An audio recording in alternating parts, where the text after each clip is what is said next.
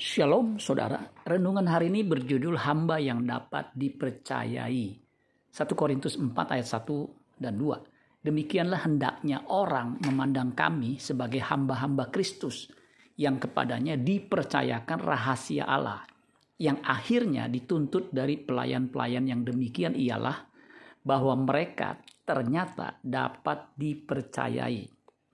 Rasul Paulus dan rekan-rekannya berharap menjadi orang yang dapat dipercayai rahasia Allah. Rahasia Allah adalah Injil Kristus. Injil Kristus itulah rahasia Allah.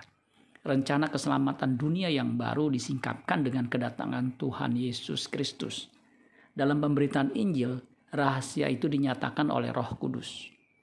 Rasul Paulus menyatakan bahwa rahasia Allah itu dipercayakan kepadanya dan juga kepada orang-orang yang dapat dipercayai. Untuk menyingkapkan rahasia itu, seorang hamba Tuhan perlu pewahyuan. Efesus 1 ayat 9, sebab ia telah menyatakan rahasia kehendaknya kepada kita sesuai dengan rencana kerelaannya, yaitu rencana kerelaan yang dari semula telah ditetapkannya di dalam Kristus. Efesus 3 ayat 3, yaitu bagaimana rahasianya dinyatakan kepadaku dengan wahyu seperti yang telah kutulis di atas dengan singkat.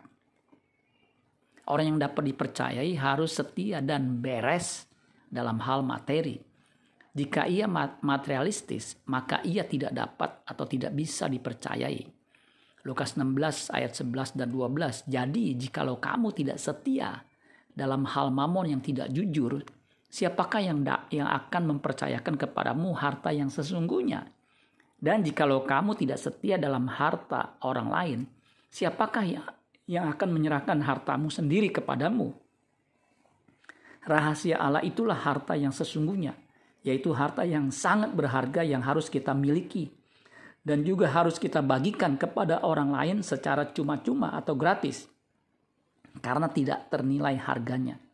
Apakah Anda dan saya sudah memiliki harta yang sangat berharga itu dan membagikannya kepada orang lain? Amin buat firman Tuhan. Tuhan Yesus memberkati. Sola Gracia.